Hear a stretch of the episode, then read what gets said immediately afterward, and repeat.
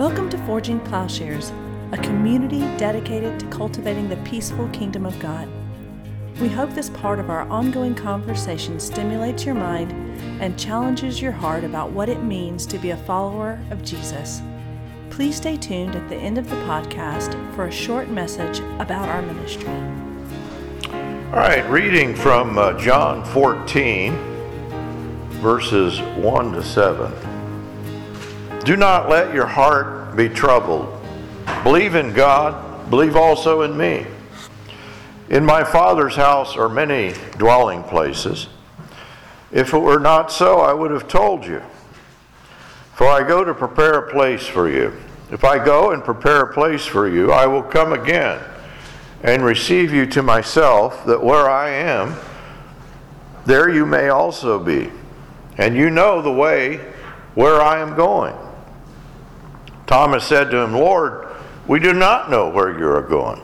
How do we know the way? Jesus said to him, I am the way, and the truth, and the life. No one comes to the Father but through me.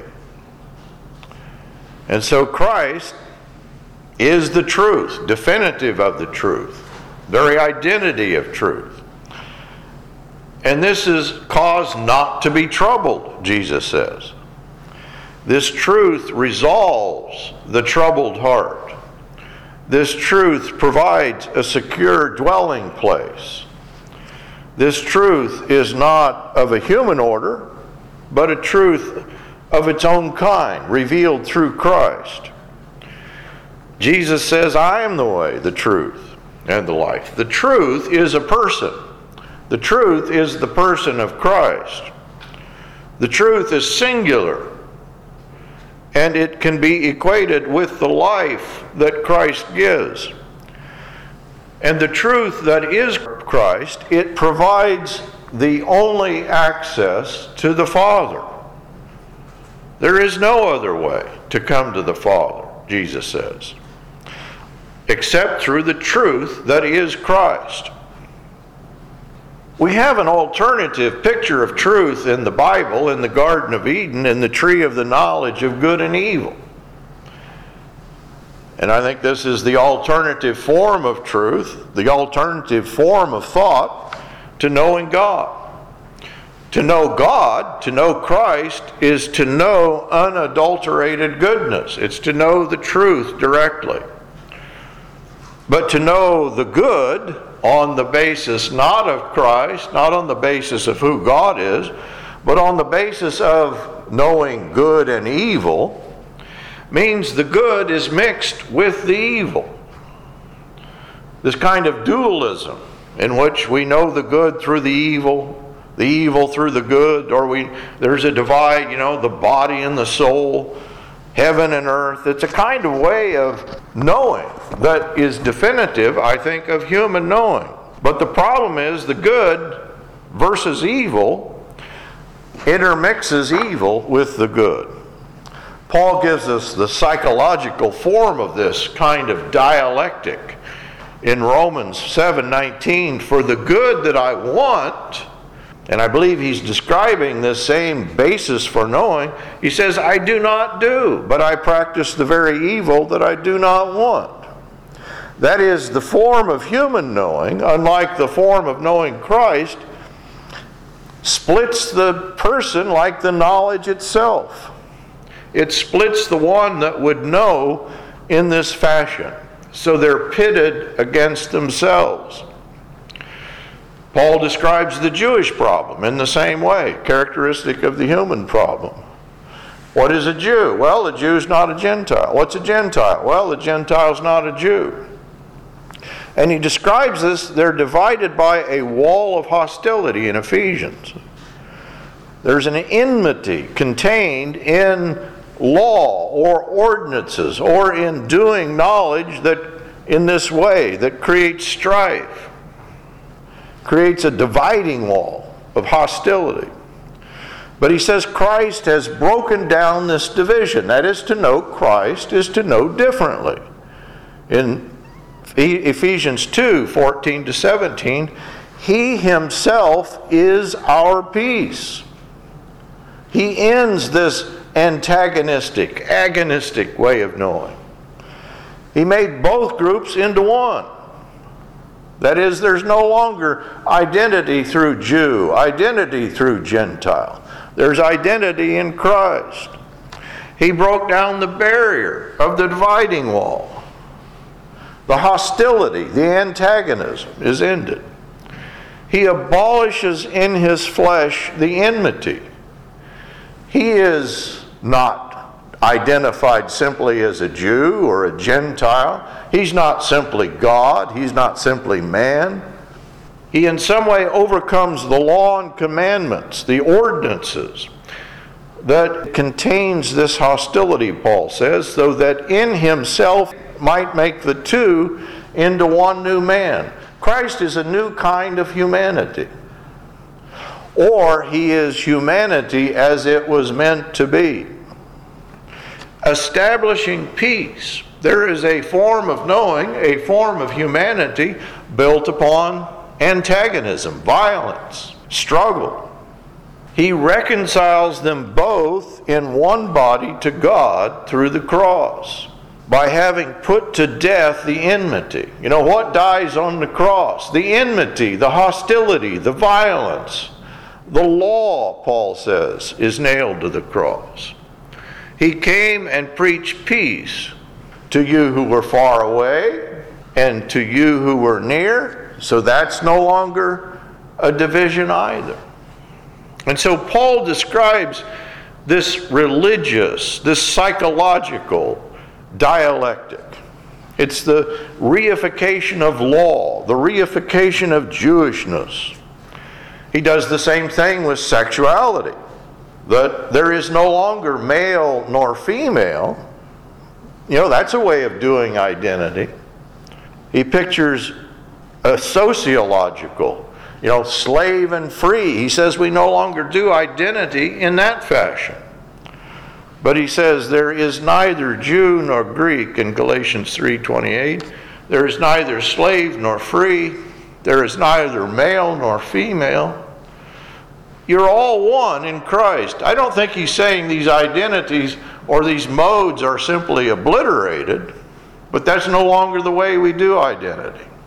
So there's identity through difference, but actually, I think there is a reduction. You know, the tree of the knowledge of good and evil, it's really one tree, isn't it? And I think that there is identity through difference, and then there's identity through sameness. Maybe we equate this with Eastern forms of monism or pantheism. But to characterize the two forms of thought as Eastern and Western, I think maybe to miss that the identity through difference implies sameness. That is, it all reduces to the same thing. Just as with a good dependent on an evil, well, really, it's the evil that's definitive. So, too, identity between life and death. Well, it really is death that becomes the controlling factor. The reality is that, you know, we may emphasize difference or we may emphasize sameness, but the system, the two, are interdependent and always found together.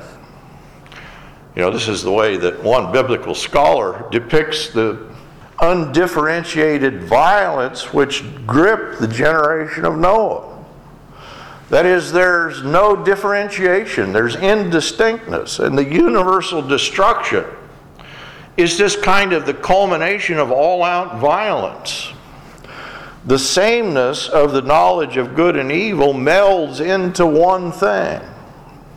And maybe we could picture the story of Scripture as the resistance to this. You know, Noah is called out of this sameness, he's distinct. Abraham is called out.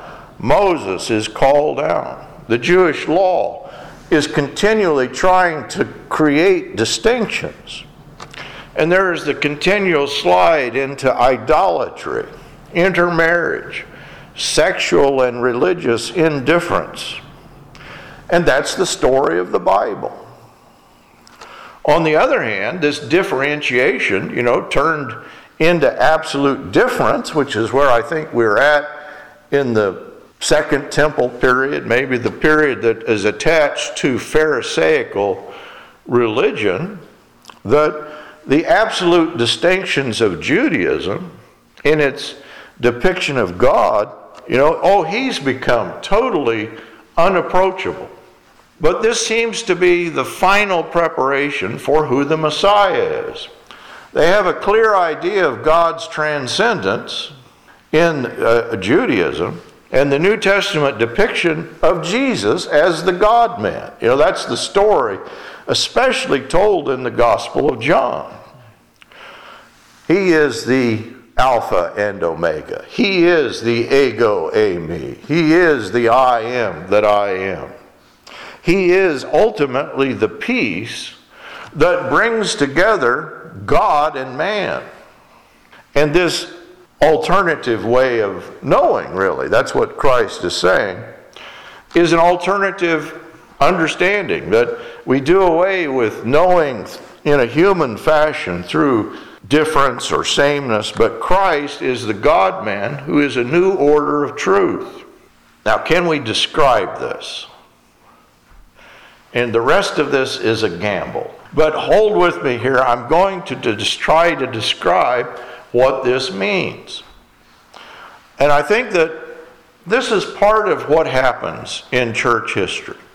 We know one thing Christ is God and Christ is man.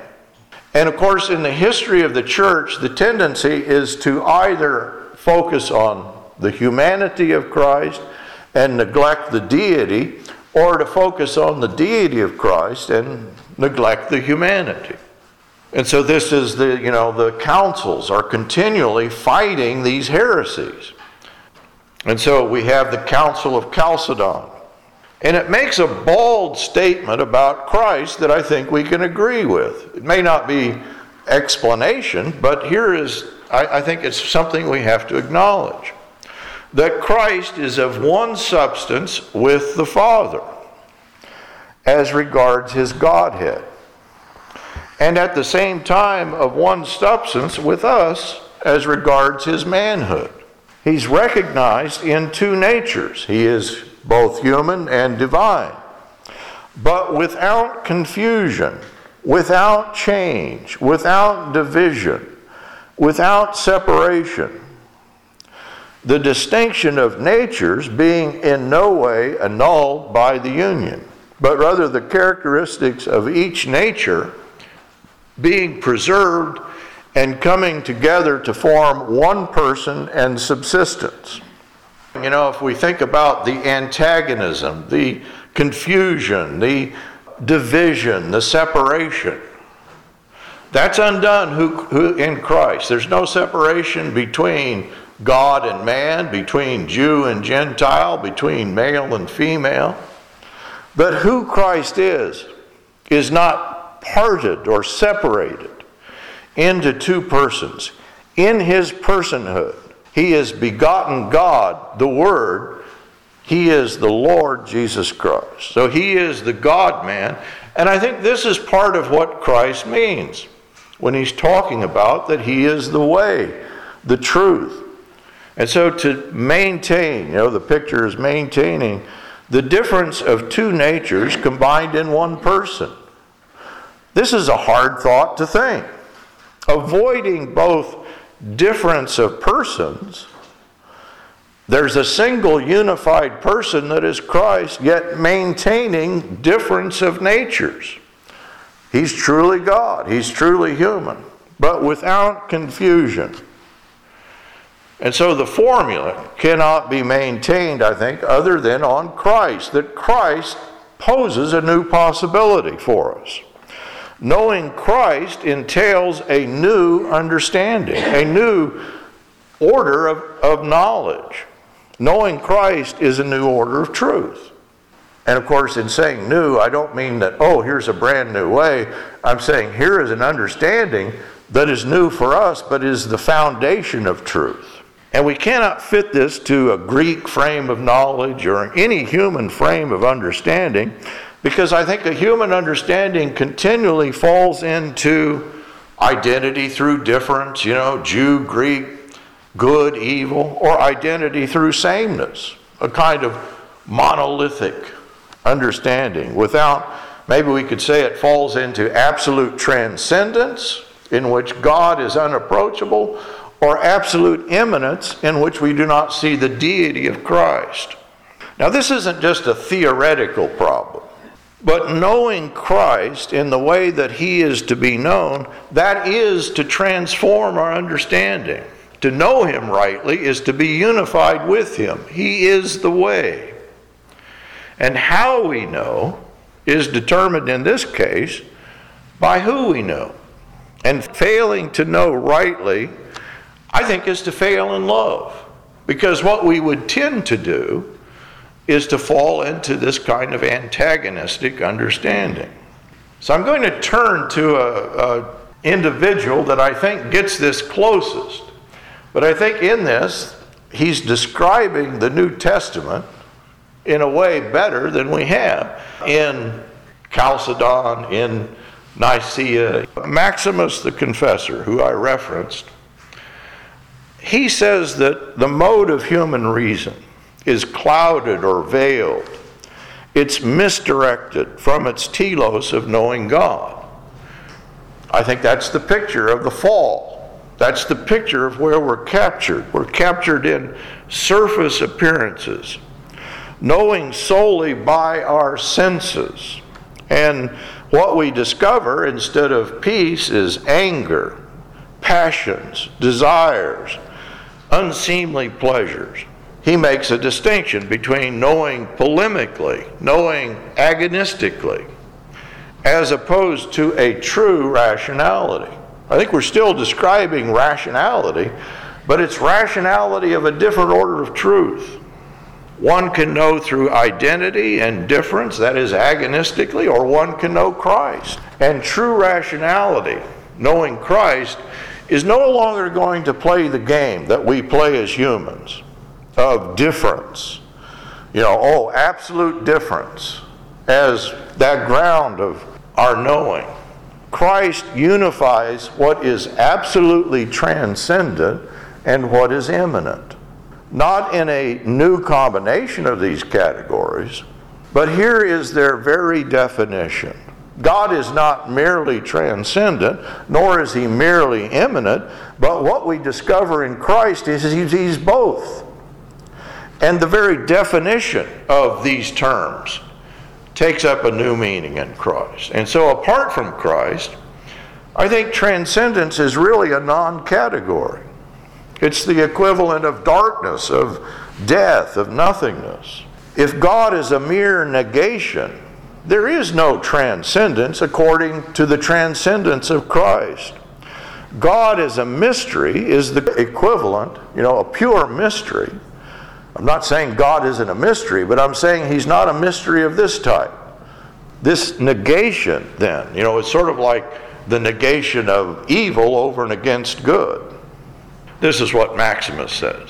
As much as he became comprehensible through the fact of his birth, by so much more do we know him to be incomprehensible precisely because of that birth. For he remains hidden even after his manifestation. Or to speak more divinely, he remains hidden in his manifestation. For the mystery remains concealed by Jesus and can be drawn out by no word or mind or spoken of. He is ineffable in a sense. And when conceived, he's unknown.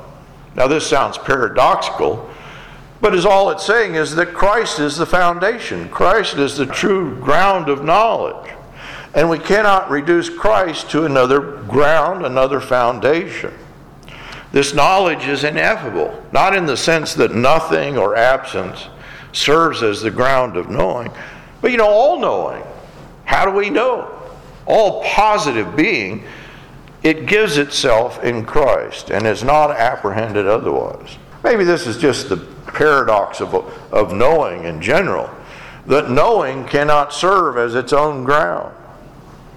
Christ is the foundation, the bedrock, and you cannot dig any further. Christ preserves absolute difference within the singular person he is. He preserves absolute transcendence of God but it's a transcendence that we know about in his immanence. This is a new order of transcendence. It's a new order of reason. It's a new order of truth, bringing together what is radically separate. And bringing together in this, I think the Chalcedonian formula has it without difference, without separation, without distinction. As Maximus puts it, thus, though he was beyond being, he came into being, fashioning within nature a new origin of creation and a different mode of birth. For he was conceived having become the seed of his own flesh. And he was born having become the seal of the virginity of the one who bore him. Showing that in her case, mutually contradictory things can truly come together. For she herself is both virgin and mother innovating nature by a co- coincidence of opposites, since virginity and childbearing are opposites. And no one would have been able to imagine their natural combination. And I think that's true here of transcendence and immanence. He says, therefore, the virgin is truly Theotokos. For in a manner beyond nature, as if by seed she conceived and gave birth to the Word who is beyond being, since the mother of the one who was sown and conceived is properly she who gave him birth. That's the paradox of the virgin birth, but that's the paradox of the incarnation. Only one beyond being, one not controlled by being, could fashion being, providing the seed for his own flesh, preserving the virginity of his own mother and making her who is subject to his being, the being of Christ, but giving birth to the one beyond being. In other words, we've passed beyond the normal parameters of understanding. We've entered into a new arena of truth. In a manner beyond us, the word beyond being truly assumed being and joined together the transcendent, negation, and affirmation. Now, this is who we are. You know, it's not as if humanity has this existence apart from the possibility of the reality found in Christ, because this informs us about our own essence. Just as He is the ground of His own humanity, He is the ground of all humanity.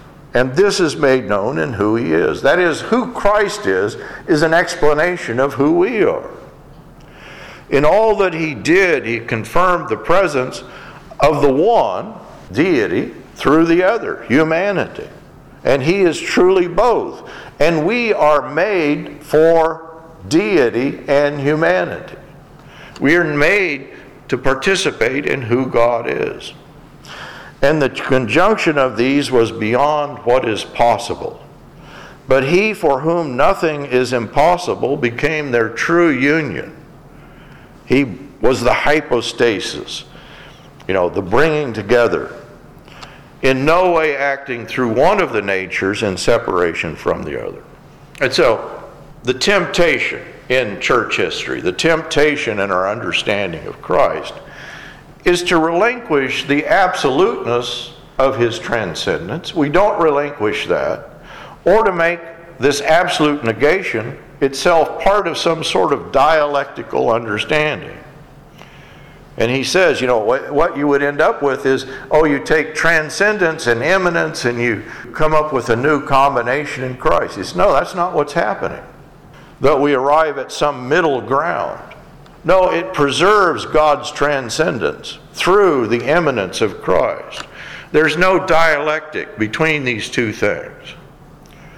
It's not on the order of a Hegelian dialectic. And Hegel is interesting. He reads Genesis chapter 3, the fall of man, and he says, Oh, good, now we can think. Now we have cognition. As if there's only one form of knowing. And I think what he misses is the form of knowing that we have in Christ. What is absolute remains absolute in the revelation and reality of Jesus.